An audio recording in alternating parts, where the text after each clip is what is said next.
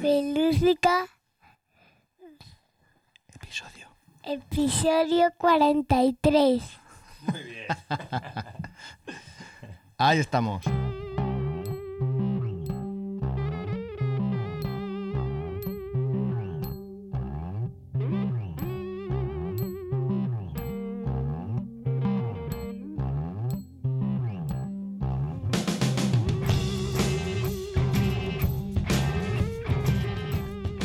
Hola y bienvenidos a un nuevo episodio de Bislúdica, un podcast dedicado a los nuevos juegos de mesa. Yo soy David Arribas. Yo soy Javier Calvo. Yo soy Cartesius. Cartesius o Carte va a formar parte del equipo de Bislúdica a partir de este episodio. Entonces, a partir de ahora, pues creo que le vais a escuchar más a menudo en nuestros episodios y también en un futuro, pues eh, está desarrollando varios proyectos que publicaremos en, en bislúdica.com. Con esta incorporación y otras más que vamos a realizar en un futuro próximo, lo que pretendemos es tener mayor regularidad a la hora de publicar episodios y mm, desarrollar otros proyectos que tenemos en la recámara y aparte, aparte de gente que también quiere desarrollar proyectos con nosotros. Así que en este episodio nos hemos reunido para mm, recomendaros juegos familiares y juegos pues para introducir a, a la gente a jugar a juegos de mesa o para regalar. Vamos a hablar de juegos muy accesibles y que podemos encontrar fácilmente en tiendas online, en, algunos centros comerciales inclusive. Y por supuesto también podemos encontrar en la tienda de nuestro patrocinador. Nos patrocina este episodio Zacatrus. Eh, Zacatrus es una tienda online de juegos de mesa que tiene un catálogo en español bastante extensito para... Casi todos los juegos en español los tienen ahí en su catálogo. También tienen puzzles y juegos infantiles. La podéis encontrar en zacatus.es y lo más recomendable de esta tienda, como siempre que hablamos de ella, es su servicio y atención al cliente, que es bastante personalizado. Os invitamos a que entréis en su web y naveguéis por ella un ratito. Y que también podéis encontrar, pues casi todos los juegos que comentamos en este episodio, los podéis encontrar ahí en su página web.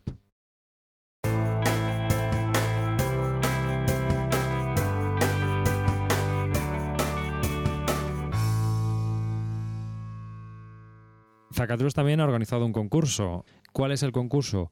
Que comentéis en los comentarios de esta entrada en nuestro blog qué eh, juego de mesa regalarías y por qué. Es decir, que nos comentéis, rellenáis la ficha del comentario para tener vuestro correo y posteriormente pues nos recomendéis un juego de mesa que vosotros regalaríais. ¿Qué juego regalaríais? ¿Y por qué un poquito? Zacatrus va a sortear un vale de 50 euros entre todas las personas que contesten en los comentarios a pues a esta pregunta.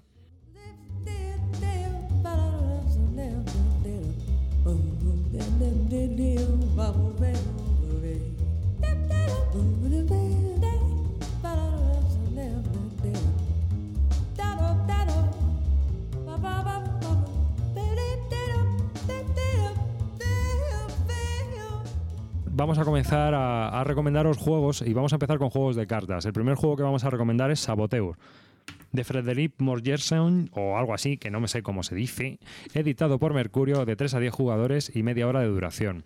Componentes, pues es una cajita pequeña porque el juego es muy económico, no superará los 10 euros y eh, viene un mazo pues de 110 cartas, una cosa así. Y de lo que se trata es un juego que se crea un laberinto sobre la mesa, ¿no? Pueden jugar hasta 10 personas, se reparten unas cartas de personajes y de lo que se trata es de que somos unos enanos que debemos conseguir un tesoro. Y aquí está la gracia del juego, hay traidores, es decir, hay un grupo de jugadores que son enanos malos, son saboteadores y lo que intentan es que los jugadores, el resto de los jugadores normales no alcancen esos tesoros. Entonces los saboteadores se quedarían ellos con el oro.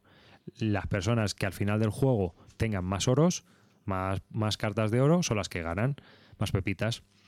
Eh, ¿Qué ocurre? Que se juega en rondas, es decir, mm, juegas una ronda y te puede tocar enano bueno, pues juegas la siguiente y te toca enano malo y bueno, pues eh, vas acumulando pepitas de oro. Pero había una historia si te... porque eh, los enanos buenos y los enanos malos nadie sabe quiénes son, o sea, tú mismo claro, sí. Es oculto. Pero como había una historia de que no podía ser muy evidente que el enano malo estuviese fastidiando continuamente, ¿no? Hombre, vamos a ver, en tu turno juegas una carta, entonces la carta puede ser o una acción que puede ser que se te rompa uno de los objetos que tú tienes en el juego para poder llegar al, al oro, o puede ser eh, una carta del laberinto para intentar llegar hasta donde están las pepitas de oro. Claro, y si yo soy bueno y tú eres malo y yo ya, sabe, yo ya sé que tú eres malo, pues te voy tirando cartas de romperte el pico y de que no hagas nada para que no puedas participar. Para que yo no pueda acabar. Es por esto que sé. Qué listo que es.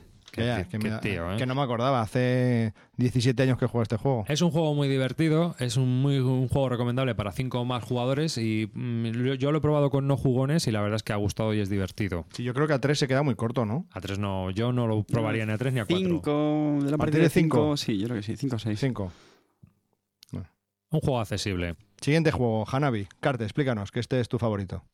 Hanabi, un juego de Antoine Bauza, el famoso diseñador del juego Seven Wonders, que ha sido editado por Cocktail Games y es un juego de 2 a 5 jugadores con una duración de unos 20 minutos.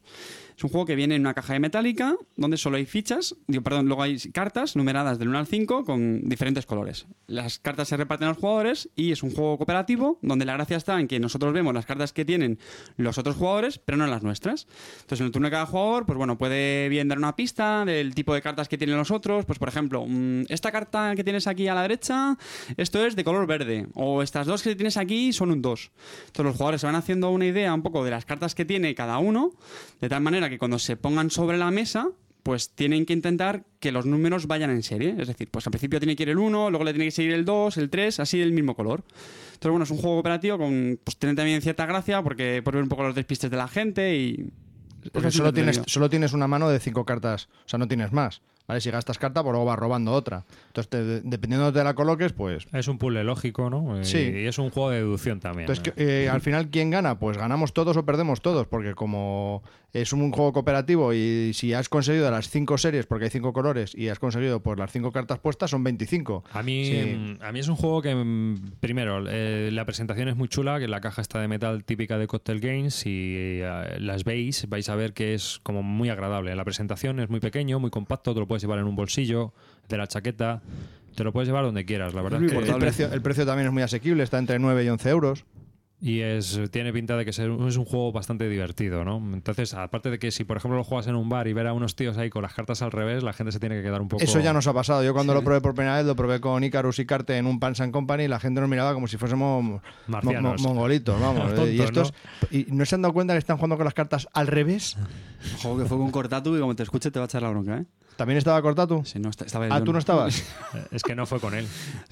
A mí me dijo Pedro que no fue con él, fue con Álvaro, estabais Álvaro, tú y... Qué desliz, Sí. qué desliz. Cortatu, tío, perdóname, Álvaro. Desde chato. aquí un Joder, saludo a. Álvaro que está liado con su mudanza y no ha podido participar en este episodio. Y, que- y bien le hubiese gustado. Pero bueno, siguiente. Hemos estado hablando de Hanabi. Siguiente juego. No, gracias. Eh, cuéntanos, David. No, gracias, es un juego de Toaster Girlers, está editado por Morapiaf, es un juego de 3 a 7 jugadores y tiene una duración estimada de 20 minutos. Eh, Componentes, pues eh, estamos hablando de juegos de cartas y como todos estos juegos vienen en una caja, es un mazo de 32 o 33 cartas, ahora mismo no van del 3 al 35 numeradas y vienen unas fichas de plástico. Todas estas fichas de plástico sirven para apostar o para... intentar presionar tu suerte. Es un juego muy peculiar porque es una especie de juego de subastas en el que te, toma, te toca tomar decisiones, ¿no? Eh, y tiene algo de azar y momentos muy tensos. ¿Por qué? Pues la mecánica es la siguiente. Al final de la partida, el que menos puntos tenga es el que gana. Entonces, ¿cómo se consiguen esos puntos? En cada turno, eh, eh, un jugador coge una de las cartas del, del mazo, del mazo, la carta superior, la da la vuelta y entonces decide si se la queda o no se la queda el número que ponga en esa carta son los puntos negativos que se va a comer al final de la partida. Entonces, ¿qué ocurre? Si a mí no me interesa esa carta, la pongo encima de la mesa y justo encima de esa, de esa carta coloco una de mis fichas que se han repartido al principio del juego, que empezamos con 10 o no me acuerdo cuántas fichas empezaban, pero unas 10 o así, creo recordar, por jugador. Entonces pasaría al siguiente jugador y si el siguiente jugador, si hay una carta encima de la mesa boca arriba y con fichas, tiene que decidir si se lleva la carta con las fichas o si eh, pone una ficha y pasa el turno. Es decir, no te la comes. Y tenía que decir, no, gracias. Y tienes que decir no gracias, efectivamente. Y así hasta que alguien decide quedarse la carta. ¿Qué ocurre? Que te llevas también un porrón de fichas que te sirve luego para apostar y pasar el turno o que también para el final del juego pues son puntos positivos. Cada, cada ficha que tengas es un punto positivo. ¿Qué pasa si te quedas sin fichas? Porque te obliga a llevarte la carta que a lo mejor en ese momento no te vale y estás haciendo una consecución de cartas como tienes que hacer escaleras, pues que a lo mejor eh, no te valga para nada, entonces pues estés no sumando puntos. ¿Qué ocurre? Que eh, lo que ha dicho Javi, vas haciendo escaleras, es decir, a ti te interesa conseguir cartas que sean consecutivas. ¿Por qué? Porque solo te comes en puntos negativos la carta de menor valor. Si yo tengo la carta 14 y 16, me estoy comiendo 30 puntos, pero si consigo la carta número 15, me como solo 14. Entonces, si al final vas consiguiendo cartas que van sueltas, pues vas eh, sumando en negativo. Es un juego que a priori puede parecer bastante tontorrón, pero tiene bastante gracia y la- el interés va creciendo un poco a medida que van pasando las, las rondas por los jugadores, ¿no? Van, Sí, van pasando, se van acumulando fichas, fichas, fichas y dices, "Mm, ya... Al, Claro, al eh, principio, se vuelve esto ya más interesante. al principio nada te vale y todo te vale, pero a medida que ya vas teniendo tus algunas medio series de- delante de ti, pues a lo mejor unas te empiezan a interesar y, otras no, y aparte las monedas que vayan llevando cada carta, a lo mejor lo que pensabas que al principio no te era interesante, con 12 monedas a lo mejor ya te interesa la carta. Es así, es un juego con decisiones. Hay que tomar muy ligeras, pero hay que tomar decisiones. Hemos estado hablando de no gracias. El siguiente juego que vamos a comentaros es el Coloreto. Coloreto es un juego de Mijael Schacht, editado por Homolúdicos, de 2 a 5 jugadores y 30 minutos de duración. Eh, los componentes de Coloreto son una baraja de una baraja extensa como de 100 cartas serán con eh, camaleones de, en 7 colores. Entonces lo que se trata es de llevarse, vas a puntuar por eh, grupos de colores En tres.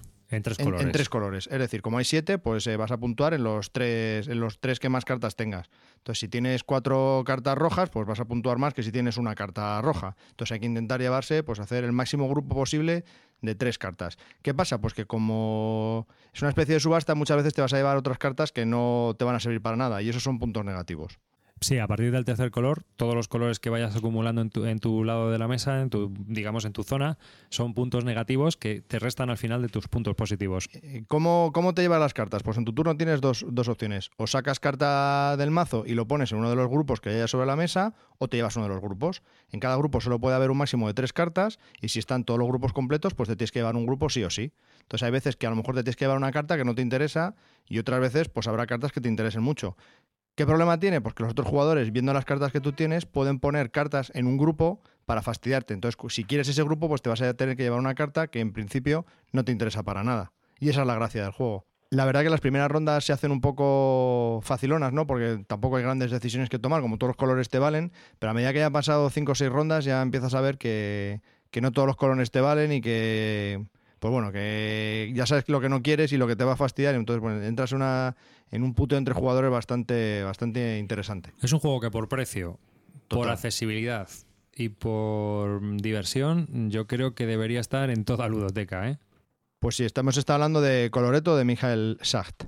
Vamos a hablar ahora de Blocus. Blocus es un juego eh, de Bernard Ta- Tavitian, está editado por Mattel, que compró la licencia a la empresa madre que, publicaba Blocus. Es un juego de 1 a 4 jugadores y 20 minutos de duración. Componentes. Pues los componentes es un juego muy curioso porque es un tablero de plástico que viene cuadriculado y sobre este tablero se colocan unas piezas de plástico transparente que recuerdan mucho al conocido Tetris.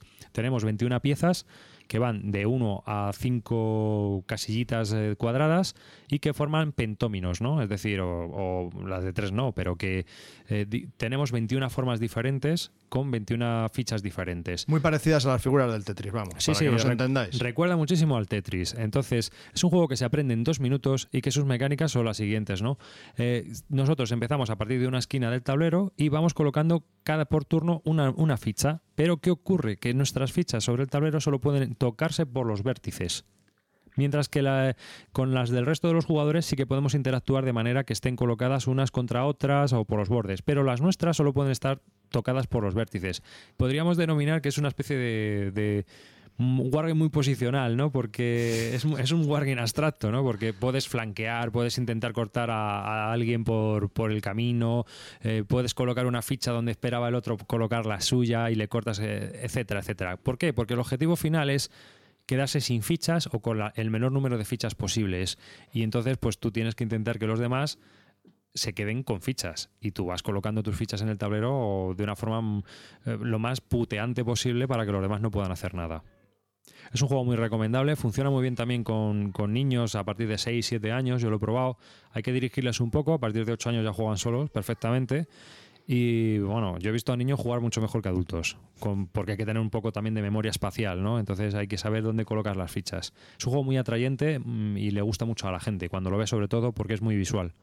Eh, David nos ha estado hablando de Blocus y ahora Carte nos va a comentar eh, el Ubongo. Ubongo, otro juego que también recuerda mucho al, Tetris, puesto que los componentes pues son también las típicas piezas de- del Tetris y el mecanismo es prácticamente lo mismo. Eh, se reparte unas tarjetas a cada jugador, donde hay un espacio en blanco y eh, tenemos que rellenar- re- rellenarlo con las fichas que tengamos. Es decir, hay un total como unas 10-12 fichas, pues para cada tarjeta se utilizan 3 o 4 dependiendo de la dificultad que queremos darlo. Se pone un reloj de tiempo y una de las, eh, de las eh, atractivos del juego es que, claro, el primero que termine en rellenar eh, los huecos con las fichas del Tetris, pues consigue unos puntitos que al final son los que dan la, la victoria mm, para la partida.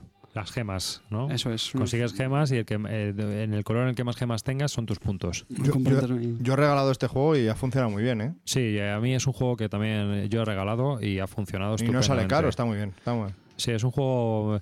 eh, es una especie de mitad puzzle, mitad party game. eh, atrae a la gente. Le Sí, porque mola. aparte tienes que pensar un poquito. Yo, el problema es que si no tienes a lo mejor algo de visión espacial, te puede costar un poquito más. Es el pequeño inconveniente que le veo, pero vamos. Si has jugado al Tetris, te va a encantar. Sí, eso sí, Tienes que luego. cuadrar ahí todas tus piececillas ahí de manera que encajen todas y que esté todo guay. Sí, hay algo muy, muy curioso que pasa en todas las partidas es el famoso esto no encaja por ningún lado, pero decir que todas las tarjetas Están siempre, bien hechas, siempre ¿eh? se pueden siempre se pueden hacer. Hombre, siempre puedes cortar la ficha tú, romperla y eso para que entre a, disco, ¿no? a presión, pero vamos, que todo tiene su sentido. Eso lo dejamos para la, para la guía de estrategias de Ubongo. ¿no? Decir que este juego está editado por Homoludicus y aunque la versión básica es para 2 a 4 jugadores, creo que hay una expansión, ¿no? Para, para 5 o 6, ¿puede ser? Puede ser, no lo sé. No, la verdad es que no lo conozco. No te puedo decir, porque yo solo he regalado el básico. Y además, eh, Sí, yo yo en mi también. colección no lo tengo, pero sí que lo he regalado. Ujú. Pues este- estos, estos juegos de resolver puzzles, normalmente, como es algo que hago muy habitualmente en mi trabajo, en cierta manera, luego para jugar, no, no te creas tú que me, me gusta. Me gusta cuando voy a otras casas y, y juego, ¿no? Pero eh, como es algo que hago muy habitualmente, en cierta manera, eh, con otras historias, pero a- al fin y al cabo se trata de eso, de resolver puzzles, pues no, no me gusta tenerlos en casa. Este juego era el Ubongo y ahora os voy a explicar yo el Jungle Speed. El Jungle Speed es un juego de Thomas Vuarchers y Pierrick Jakovenko, editado por Asmodee de 3 a 8 jugadores y 10 minutos de duración. Por los componentes, el juego viene en una bolsita de tela y dentro viene un tótem, el famoso juego conocido como el tótem, por lo menos en mi casa y con todos mis amigos, y un mazo de cartas cuadradas El tótem es un tótem de madera, es una pieza de madera que se puede agarrar y, y se eso. coloca en el centro de la mesa. Y viene con una baraja de, de cartas, eh, pues tendrá, no sé, 100 cartas y se reparten entre todos los jugadores. Eh, boca abajo. Eh, no hace falta mirar las cartas que tienes. Entonces va como sigue. En tu turno tienes que levantar una carta y así sucesivamente todos los jugadores van levantando cartas. Entonces, las cartas, ¿qué se ven en las cartas? Pues hay, tiene una iconografía con unos símbolos, pues extrañitos, ¿no? Y muchos de los símbolos, el fondo de los, de los símbolos, pues son en colores, ¿vale? Entonces, ¿qué es lo que pasa? Que hay muchos de los símbolos que son muy parecidos entre sí y hay algunos que son completamente idénticos. Entonces, ¿qué pasa? Que tú vas sacando, yo saco una carta, el compañero de la izquierda saca otra carta, el otro saca otra carta. Cuando hay dos figuras completamente iguales, los dos se tienen que abalanzar como posesos a por el tótem, ¿vale? Porque el que se abalanzan como posesos a por el token. ¿Qué pasa? Que cuando por el tótem, ¿qué token? Ni qué niño muerto. Tú mismo. Ya, me, me lío, me lío. Si es que, como un wargame. el- el- sí, esto sí que es un wargame, pero total. Yo te estoy viendo el pecho desnudo de- a través del pijama y sí que me estoy liando ya del todo. Si no, bueno, también no me ponga nervioso que si no, no cuento el Jungle Speed. Total, que cuando dos figuras son completamente iguales, pues los, los tenedores de esas figuras se lanzan como posesos a por el tótem. Entonces, ¿qué pasa? Que si efectivamente eran iguales, pues el que lo ha cogido le da las cartas, todas las que tenía, ya boca arriba, se las da al que no lo ha cogido. Pero ¿qué pasa? ¿Cuál es la gracia del juego? Que, como os he comentado, hay muchas figuras que son parecidas, pero no son iguales. Entonces, si tú te lanzas a por el tótem y las figuras no eran completamente iguales, pues te llevas las cartas del que no lo ha cogido. Entonces, pues bueno, la verdad que como los símbolos se parecen mucho, son muy estrambóticos y tal, pues eh, Hay un, hay un cachondeo. hay un cachondeo y un caos. No jugar con...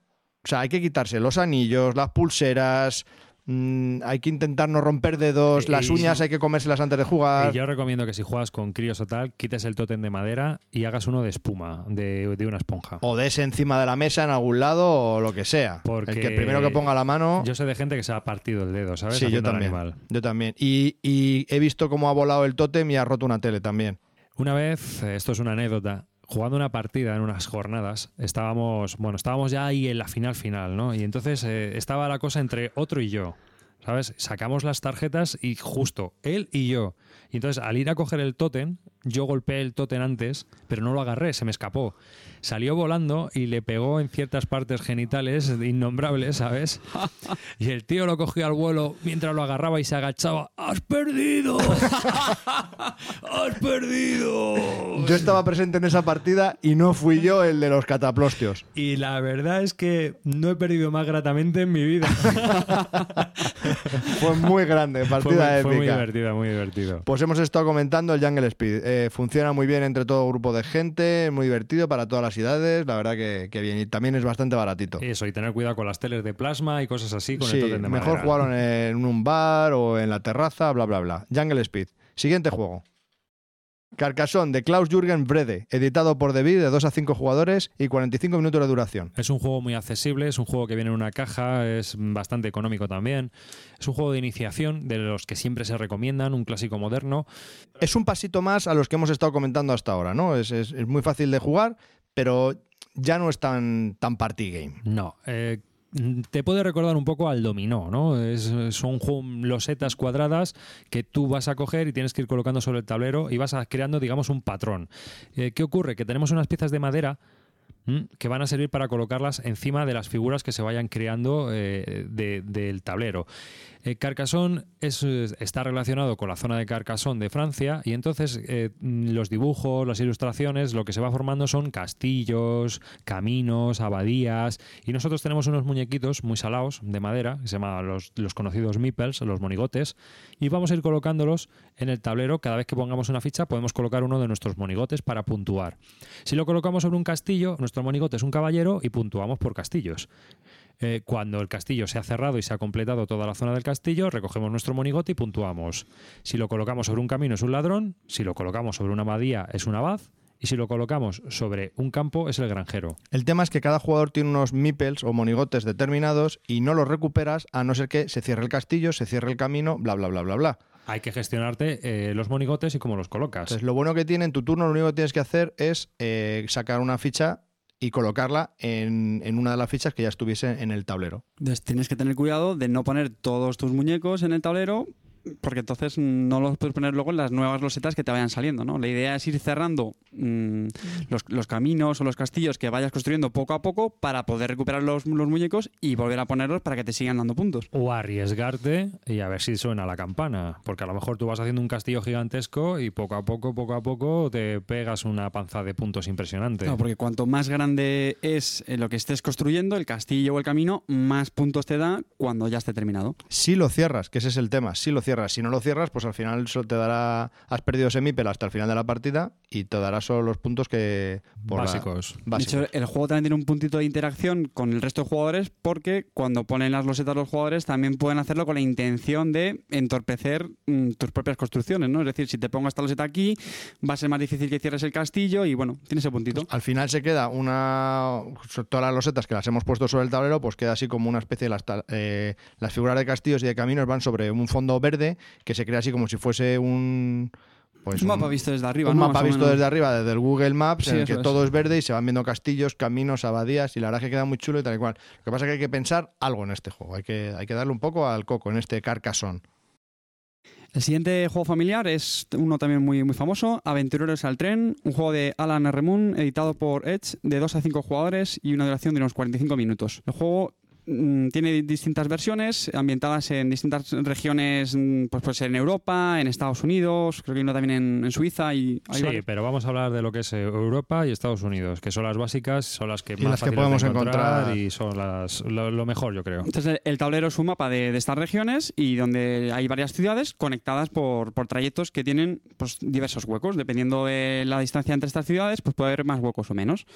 Que tenemos también unas cartas que son trenes de colores. Hay como unos 6 o 7 colores y vamos robando cartas de colores, o sea, perdón, vamos robando cartas de los trenes y cuando queremos colocar trenes sobre el mapa, lo que hacemos es gastar eh, esas cartas de trenes del mismo color y lo ponemos en un trayecto que unas ciudades que coincidan con el color de los trenes que estamos gastando. Entonces vamos conectando unas ciudades con otras con nuestros propios trenes, de tal manera que podemos eh, hacer que se cumplan rutas, que al final nos dan más, más puntos de victoria y, y bueno. ¿Y por qué queremos hacer esto? Pues porque al inicio del juego nos van a dar unas tarjetas de, de lo que es, no son, entre comillas, nuestros objetivos. Entonces tenemos que unir dos ciudades que están separadas en el mapa. Entonces, si lo consigues, pues te da una serie determinada de puntos. Y además, si vas haciendo interconexiones para conseguir esa ruta larga, pues te va llevando puntos por las rutas, las pequeñas rutas que vas consiguiendo. Es un juego que funciona muy bien para introducir a la gente. Yo creo que es uno de los juegos más ideales que hay mm, para introducir a gente en los nuevos juegos de mesa. Sí, porque el juego realmente es muy sencillo. O sea, tus acciones posibles son o coger cartas de trenes o colocarlos sobre el tablero y, y no mucho más. Y además tiene el atractivo del tema de los trenes que yo creo que a la gente siempre se le, le entra más por los ojos. Sí, es, eh, la verdad es que eh, es un juego muy visual, es un juego muy chulo. Eh, yo lo he regalado varias veces. Yo no tengo una copia porque, eh, ¿sabes qué pasa? Que a mí me parece muy sencillo, pero, pero sí que, por ejemplo, lo he regalado, he regalado dos copias a la familia y nos encanta, nos encanta jugar ¿no? con, la- con los familiares, es muy accesible. Yo creo que es de lo mejor que se puede enseñar para probar. A mí me parece increíble este juego. Es uno de mis favoritos me, y, y lo, y lo juego como si fuese jugón. O sea, me da igual. Me sigue, me sigue gustando muchísimo. Lo juego en el iPad, desde el cual. De todas maneras, si queréis tener una idea mejor de cómo es esto, tenemos en la página web un video review sobre, sobre este juego que, que lo hago yo. Era cuando estaba guapo, bueno, estoy rubio, con ojos azules, increíble. Ahora me he echado a perder. pero Hay, hay una pega, no se te ve el pecho, porque con el pijama este sí, pero... Sí, bueno, estoy, estoy dándome- vestido como una persona Estoy normal. dándome cuenta de que cuando volvamos a empezar a grabar videoreseñas, Javier, tú tienes que grabar de torso desnudo. ¿Sí? ¿Tú crees? Sí, yo creo que sí ganas mucho, tío. Bueno, estoy muy tonificado, ¿eh? Sí, te veo, Vale. te veo. Bueno, pues hemos estado hablando de Aventureros al Tren. El próximo juego al que vamos a hablar es el famoso Catán De Klaus Teuber. de Klaus Teuber, editado por Devir, de 3 a 4 jugadores y hora y cuarto de duración. Es el gran juego clásico de los años 90, ¿no? Si por un lado tenemos Carcassonne y Aventureros al Tren como juegos de iniciación que todo el mundo... Javier está haciendo gestos porque Catán no le gusta. No me gusta nada, pero tampoco... Te hemos pillado, Es que es tu cara es un poema, tío. Tío, es que, bueno, Bueno, venga. pero, pero a mí sí me gusta, ¿no? Yo tengo bastantes cosas de Catán. Es un juego de 3 a 4 jugadores y es un, un gran clásico de los años 90. A Javier no le gusta, ¿por qué? Porque se tiran dados. Y es que tiene algo de azar, que es un azar que para el jugador familiar, el jugador ocasional o el jugador que no ha jugado nunca este tipo de juegos, aporta las posibilidades de que tú puedas obtener algo, ¿no? Un beneficio. Es un azar un poco condicionado. Sí, es un azar condicionado, ¿no? Hay cuidado que para la gente que es muy jugona, muy jugona, hay unas tarjetas de eventos que quitas los dados y juegas con esas tarjetas. Y las probabilidades ya son. Están mm, más controladas. Sí, es bastante o sea, más evitas que veas mm, dos dobles unos 10 veces. No, o- eso no. no. O sea, no vas a ver tres nueve seguidos, porque solo hay dos nueves en la baraja y hasta que no se termina la baraja no vuelve a dar. O sea, Controla más el azar, pero vamos. A lo que es el juego. Para muchos este juego es un juego súper brillante, eh, con las expansiones también gana bastante, tiene expansiones para aburrir, es un juego que mucha gente empieza jugando y se acaba enganchando a este tipo de juegos. Ha sido el juego que ha sido puerta de entrada a miles y miles de aficionados Estoy a de los acuerdo. juegos de mesa. Sí, estoy ¿eh? de acuerdo. Mucho más que la aventura los, los comentados anteriormente. Yo creo que es el juego. El juego de iniciación. sí, sí, es el, juego. Es el juego porque, primero, te recuerda un poco al Monopoly, pero no tiene nada que ver. Es, eh, hay, hay mucha interacción entre los jugadores porque mm, puedes utilizar el tablero para cortarte y demás.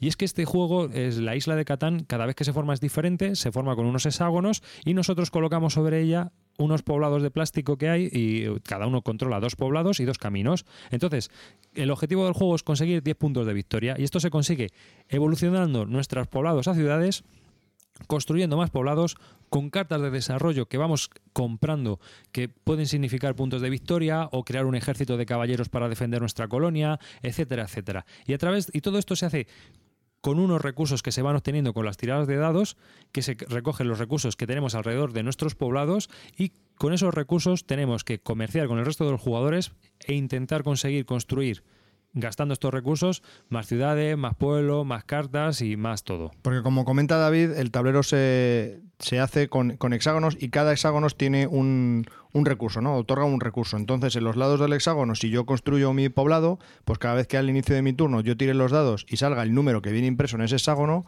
pues otorgan los recursos a todos aquellos que tienen un poblado o ciudad construido en sus, en sus vértices.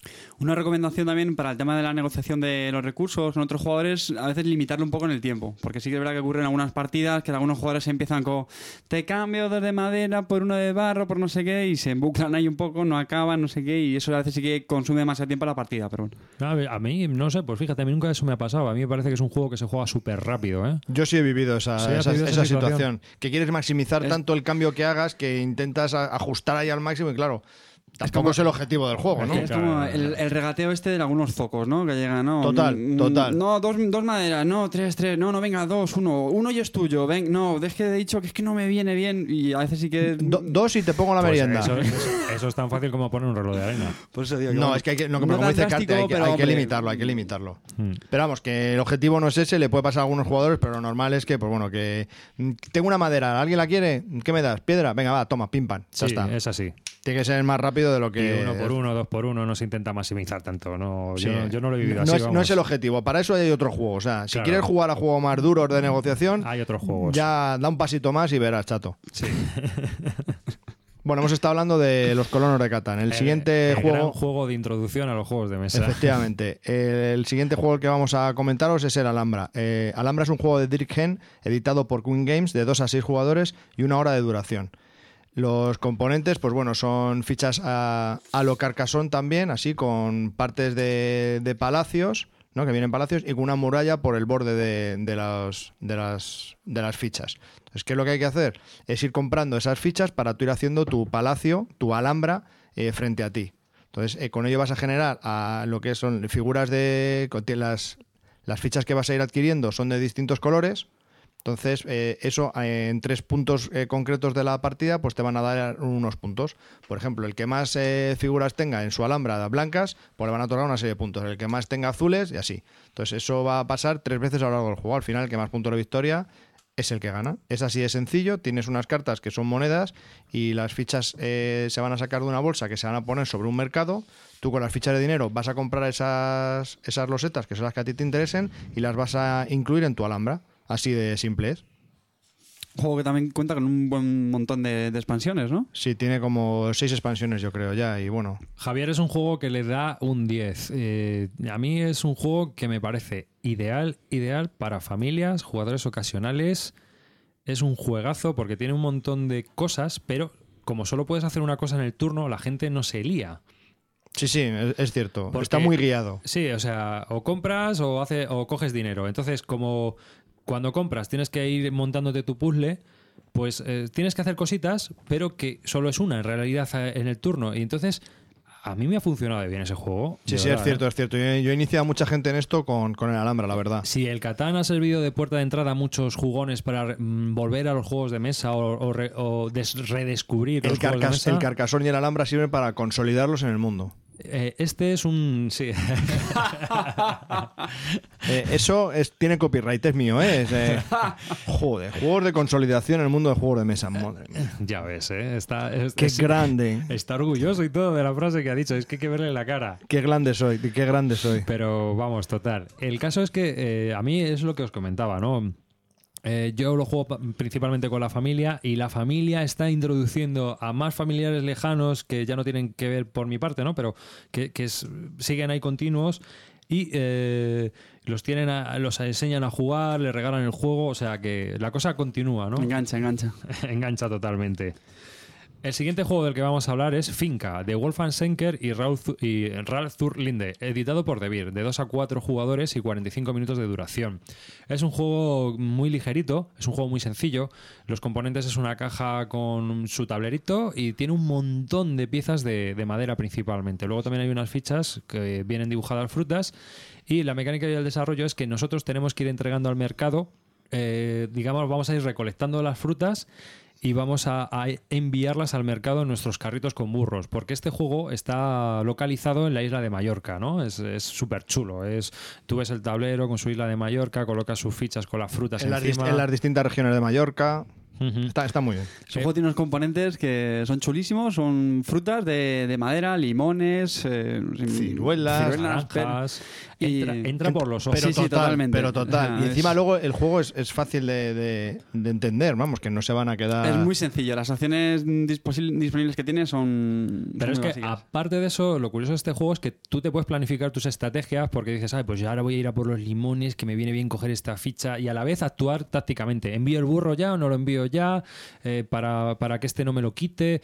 O sea, eh, tienes, tienes ahí un pequeño pique, entra por los ojos y la gente que no jugona, cuando lo ve y juega, se queda muy, muy sorprendida. Aparte ¿eh? el tema, joder, tampoco es muy friki, ¿no? No son orcos ni nada. No, no, es Mallorca y la recolección de frutas en Mallorca. O sea, tampoco nos volvamos locos, o sea, muy bien. es Finca, un muy buen mecanismo. Finca, está, es- eh, Finca está muy bien. El siguiente juego que os queremos comentar es el Quirkel. El Quirkel es un juego que apareció en el 2007 y bueno, se ha empezado a, a traer a España a- a- gracias a Amazon.es que nos lo trae de la parte de Amazon Inglaterra, de la mano de Mindware. Es un juego de Susan McKinley, ¿De la mano de quién, perdona? de Mindware. Mindware. Guau, De 2 a 4 jugadores y 45 minutos de duración. Pues los componentes son unas fichas de madera de 6 colores distintos y 6 figuras distintas, de las cuales cada ficha tiene tres- son 3 iguales, ¿vale?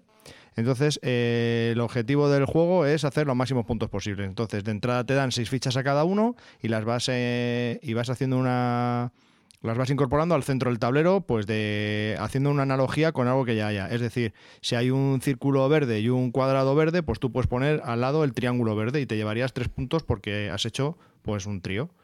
Pero tiene que ser verde y una figura distinta. O si no, pues todos los triángulos, ¿no? Los vas poniendo ortogonalmente a algo que ya haya y vas puntuando por lo que vas haciendo. Se va quedando una imagen bastante bonita sobre la mesa y es muy fácil de, de poner porque lo único que tienes que hacer es poner fichas en, la mesa. Si pones una, pues tampoco tiene mucho problema. Eh, ¿Cuál es el, entre comillas, problema de este juego? Pues que muchas veces quieres maximizar la puntuación que quieres hacer, entonces intentas poner tres o cuatro fichas. Entonces, claro, es mucho más complicado, entonces tienes que pensar bastante en cómo incorporar en una misma línea el máximo de fichas para que te den el máximo de puntos.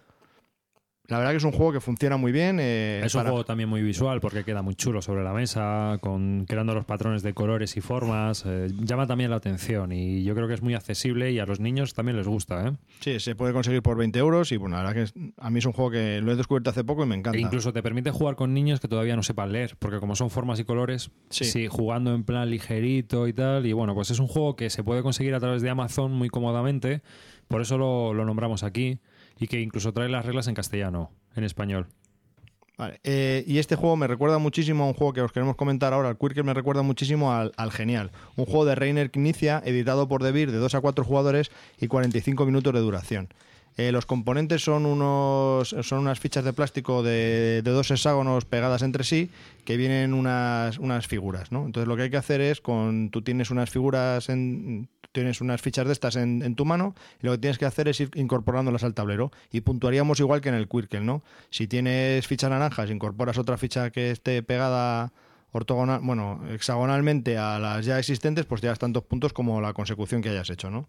Y así se va desarrollando pues una imagen sobre el tablero y- y vas poniendo fichas más de tu mano y vas robando más y vas haciendo eh, pues sumando puntos con las fichas que incorpores al tablero. Se puede jugar de 2 a 4 y los, cuando juegas 4 puedes jugar también por, por parejas, ¿no? Dos, dos equipos. Entonces, el, el tema es así de fácil, ¿no? Vas haciendo puntos, pero ¿y ¿quién, ¿quién es el que gana? Pues esto es la gracia que tiene es- este juego. No, no sirve con que tú hayas hecho 23 puntos con el color rojo y con el amarillo lo hayas dejado a 2, porque al final eh, gana el que con el color que menos puntos ha hecho lo tenga más elevado. Es decir, si yo con de todos los seis colores que hay, yo tengo el amarillo que lo he dejado en dos puntos y me he salido con los otros, pero mi contrincante con el naranja lo ha dejado en 5, el color que, con, el, que menos ha hecho, pues yo perdería porque lo he dejado en 2. Entonces es un juego que te obliga a puntuar siempre en todos los colores, a ir avanzando en todos los colores y no quedarte rezagado en ninguno de ellos. Es un juego muy táctico porque tienes que tomar decisiones en el turno de mm, puntúo ahora más, puntúo ahora menos, gasto esta ficha, gasto... eh, ¿Cómo lo hago? Es decir, eh, ¿cómo, ¿cómo optimizo mis fichas, las fichas que voy robando para conseguir el mayor número de puntos posible? Y eso... El juego tiene una estrategia ahí muy curiosa y muy chula. Visualmente es muy bonito, la verdad que atrae también a la, Pues mira, a la a mí- gente. A mí visualmente me parece un poco horrendous, pero... Pues a la bueno, peña le gusta. Yo, sí, a la pero- gente que he jugado le, ha- le ha molado. Le dice, "Ah, que es, es que es como es un poco abstracto y hay gente que le abstracto. puede, le puede gustar. y- pero la verdad es que a mí me ha funcionado bastante bien. ¿Ni- ¿Inicia abstracto o no? Pues que tú eres un. Tú has, venido, tú has venido aquí a picar, ¿no? El, el- el día que hablemos de Fel ya te vas a enterar. Yo soy como follonero. Quiero. Igual. O, o- o- a ti te vamos, a llamar, te vamos a llamar por culero. Entonces, eh, hemos estado hablando del genial. Y el próximo juego va a ser el, el agrícola. Carte, cuéntanos. Venga, el Agrícola es un juego muy conocido en el mundo lúdico por su diseñador Uwe Rosenberg y que aquí en España está editado por Homoludicus. Es un juego de 1 a 5 jugadores, lo cual es interesante que se puede jugar en, solitario y este sí tiene una duración un poquito más larga, aproximadamente unas dos horas. Decir que es un juego que, bueno, que dentro de los juegos familiares sí que es un paso más adelante, tiene una complejidad más elevada de lo que hemos hablado hasta ahora, pero hemos querido interesante comentarlo. El juego está ambientado en una Hombre, granja. espera, espera que te interrumpa, pero es que también tiene unas reglas básicas, ¿no? Yo creo que es Pero bastante... sí, que primero explique cómo va el juego y luego meto yo el, el por qué lo incluyo aquí. Vale, vale. El juego tiene eh, dos modalidades, que es lo que comentaba David. Una es la modalidad familiar, donde, se juega, donde no se juega con unas cartas que le dan más estrategia y más complejidad al juego, y el juego avanzado, completo, que son usando estas cartas. Eh, el juego está ambientado en, construir una granja. Empezamos con, con- el señor y la señora de la granja, y, y bueno, pues tenemos por, una, por un lado, podemos ir recolectando recursos como madera, barro, cereales. Y por otro lado, también podemos hacer acciones, pues por ejemplo, arar campos, eh, sembrar, hornear pan. Y bueno, es un juego bastante rejugable porque estas acciones, el orden en el que van apareciendo van, van cambiando. Y es el clásico, clásica sensación de, de Euro, Eurogame, ¿no? Donde mm, queremos hacer todo y, y no podemos. Y bueno, donde siempre vemos que nuestro contrario nos pisa la acción que queremos y, y genera cierta tensión. Porque aunque todas las acciones están disponibles para todos, eh, dependiendo de la ronda. Si yo en la ronda 1, por ejemplo, elijo la acción de, de arar, a lo mejor ya no hay más acciones para arar. Entonces solo puedo yo arar en ese turno. En el turno 2, eh, en, la en la- sí, en el turno 2, todas las acciones se vuelven a habilitar otra vez. Entonces, si Carte la coge, yo ya no puedo hacer eso. A medida que van haciendo más turnos, pues se van habilitando más acciones y te permite pues hacer más cosas. Pero ese es el problema, entre comillas, ¿no? que tiene el juego, ¿no? que no puedes hacer todo, aunque están todas las acciones disponibles. Si alguien lo hace antes, pues tú ya no lo puedes hacer. Luego el juego tiene cierta tensión porque eh, cada cierto número de rondas, pues eh, todas, las, todas las granjas tienen que alimentar a, a su familia. Entonces, bueno, pues hay una tensión ahí de conseguir la comida para poder alimentarlos y que no te quedes con, sin ella. Y es esa, juego- esa es la estrategia que tiene este juego, ¿no? Que aunque, aunque sea fácil el hecho de poder construir tu granja y poner lo- las vacas, lo que sea, tal y cual, no te tienes que olvidar nunca de que al final de cada cierto número de rondas tienes que alimentar a la familia, ¿no? Entonces, puede- hay otra opción que es incrementar el número de la familia. Lo que pasa es que si incrementas el número de la familia, por consiguiente, también tienes que ah, gastarte más comida en alimentar a la familia, ¿no? Entonces, pues bueno. Luego es muy interesante también que es un juego con, con varias estrategias. Puedes ir a centrarte más en la recolección de, de cereales, de hortalizas, o puedes dedicarte más a ganadería, e ir más a, construcciones de edificios que también dan puntos de victoria. Eso en ese sentido a mí me parece bastante interesante. ¿Qué es, lo que, es lo que tiene además Agrícolas? Que viene con varias barajas de cartas en las que hay como oficios, ¿no? Entonces, pues estos oficios pues te dan unos bonus o te dan una serie de acciones extras a las acciones normales y ordinarias que vienen en el tablero. ¿Qué pasa? Que, que te puedes juntar con muchas cartas en la mano y eso puede hacer que al jugador novato pues se vea eh, sobre sobrecogido de todas las opciones disponibles que puede llegar a tener. Entonces lo que nosotros recomendamos es que se juegue sin ninguna carta ni de oficio ni de Lo que es la versión familiar. la versión ni- pero ni la naranja ni las amarillas, o sea, nada. Simplemente que te dediques a construir tu granja y alimentar, chimpún, para que cojas lo que es el flow del La juego, mecánica. la mecánica del juego y ya está.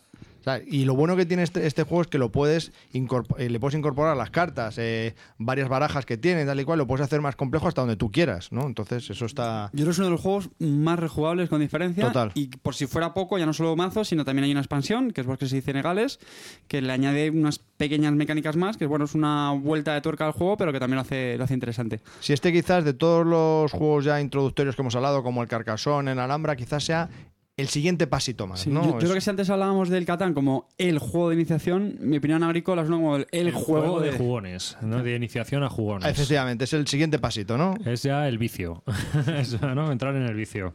Pues sí, es- este es el agrícola. Además, el juego también es muy visual, porque bueno, tiene los componentes son muy bonitos, con alguno tiene también animalitos, son granjas, está, está muy curioso.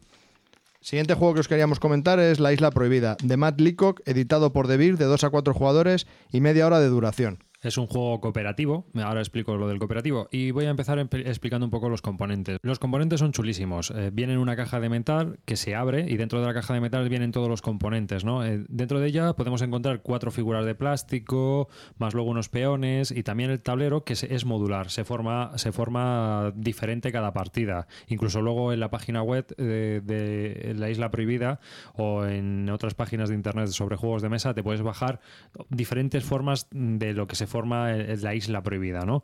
Eh, ¿De qué va la Isla Prohibida? La Isla Prohibida es un juego cooperativo, como he dicho al principio, y de lo que se trata es de que tenemos que salvar cuatro tesoros, que son las cuatro fichas de plástico que vienen dentro, que son las figuras de plástico que vienen, y tenemos que salvar ese tesoro esos cuatro tesoros antes de que la isla se, se hunda.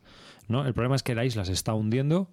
Hay un mecanismo que va haciendo que en el juego vayan desapareciendo piezas del tablero, estas se vayan hundiendo y cada vez sea más difícil obtener los tesoros. Y nosotros, con nuestros mm, personajes o nu- nuestros peones, que tiene cada uno una habilidad especial, debemos intentar recuperar esos tesoros. Entonces, cada, cada jugador tiene una habilidad especial que le permite hacer algo diferente, como moverse en diagonal, que solo está permitido moverse ortogonalmente, como mm, un piloto de helicóptero que puede ir a cualquier sitio, o un submarinista que puede pasar por zonas hundidas, es decir, que nos dan eh, ventajas a la hora de conseguir esos tesoros. La isla se va a ir hundiendo, cada vez va a ser más difícil recuperar esos tesoros y tenemos que luchar por conseguirlos. Va creando un poco una sensación de agobio, ¿no? A medida que van pasando los, Sí, los eh, turnos. a- según se va acercando el final, se va, se va viendo hay un estrés creciente, ¿no? Por intentar conseguir. ta- También tiene la, la dificultad graduable. Se puede graduar la dificultad y puedes hacer que el juego sea más difícil o más fácil.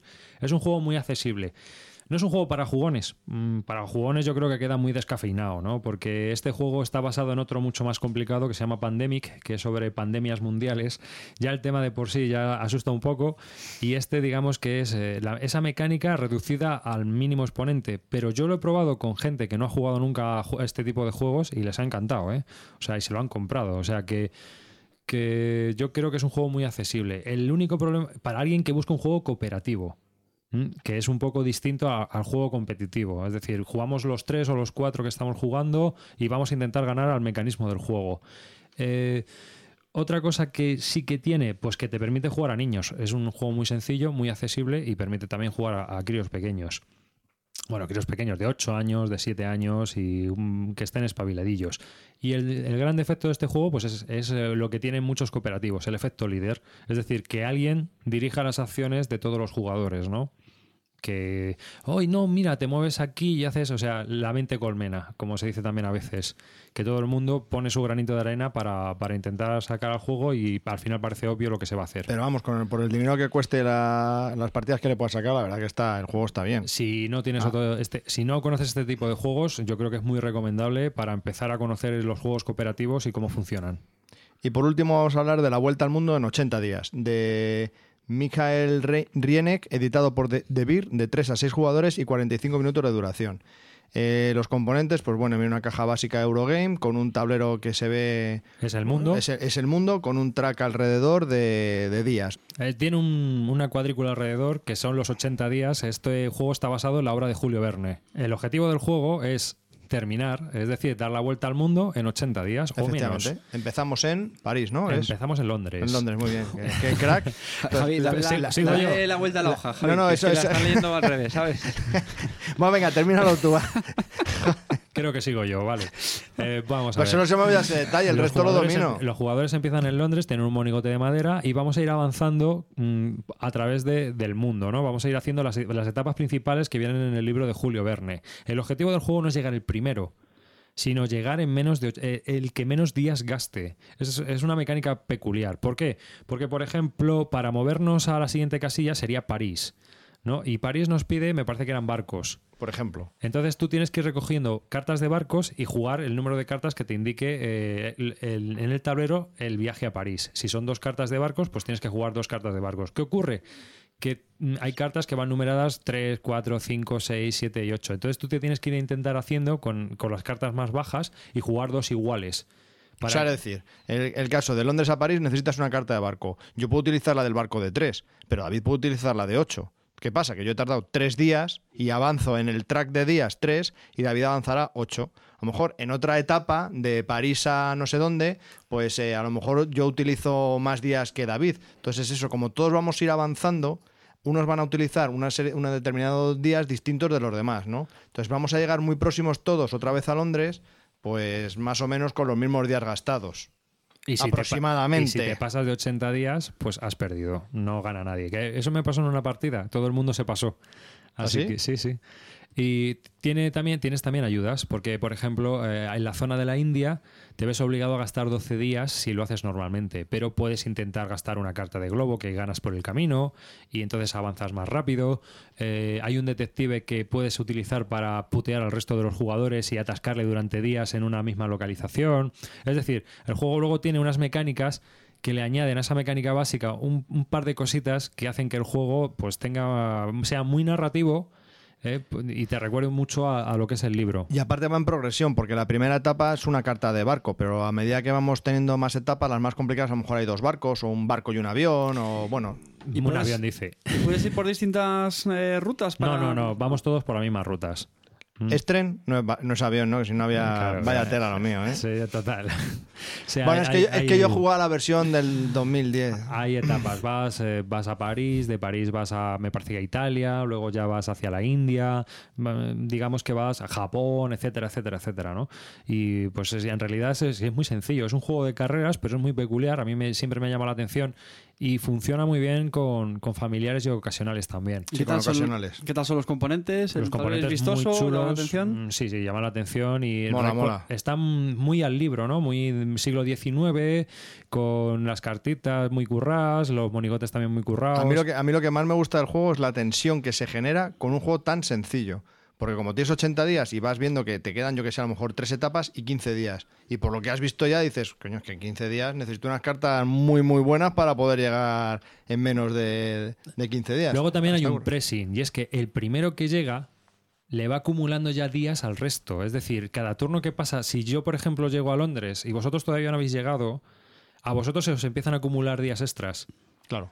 Y entonces ya ahí hay una presión y cada vez... Por, por cada ronda que tú no llegas, te mete un día más. Claro, el juego empieza muy fácil, porque tú gastas tres, tú gastas cuatro y tú gastas cinco días, pues bueno, estamos muy apretados. Pero según, según va avanzando el juego, Esa diferencia se va acumulando y a lo mejor es una semana que yo tengo de diferencia en la misma etapa que tú.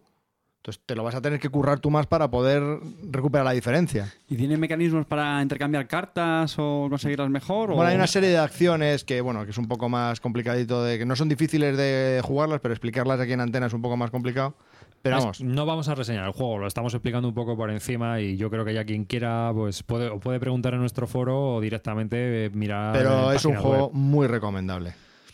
Y es un juego que funciona muy bien con familia. Y hasta seis personas, pues mira, es un juego muy, muy veces, a veces es muy difícil encontrar juegos que puedan jugar seis personas. Y que estén tan bien como, como este y que no se haga tedioso. Estamos hablando de la vuelta al mundo en 80 días, de Mijael Rienek de Debir.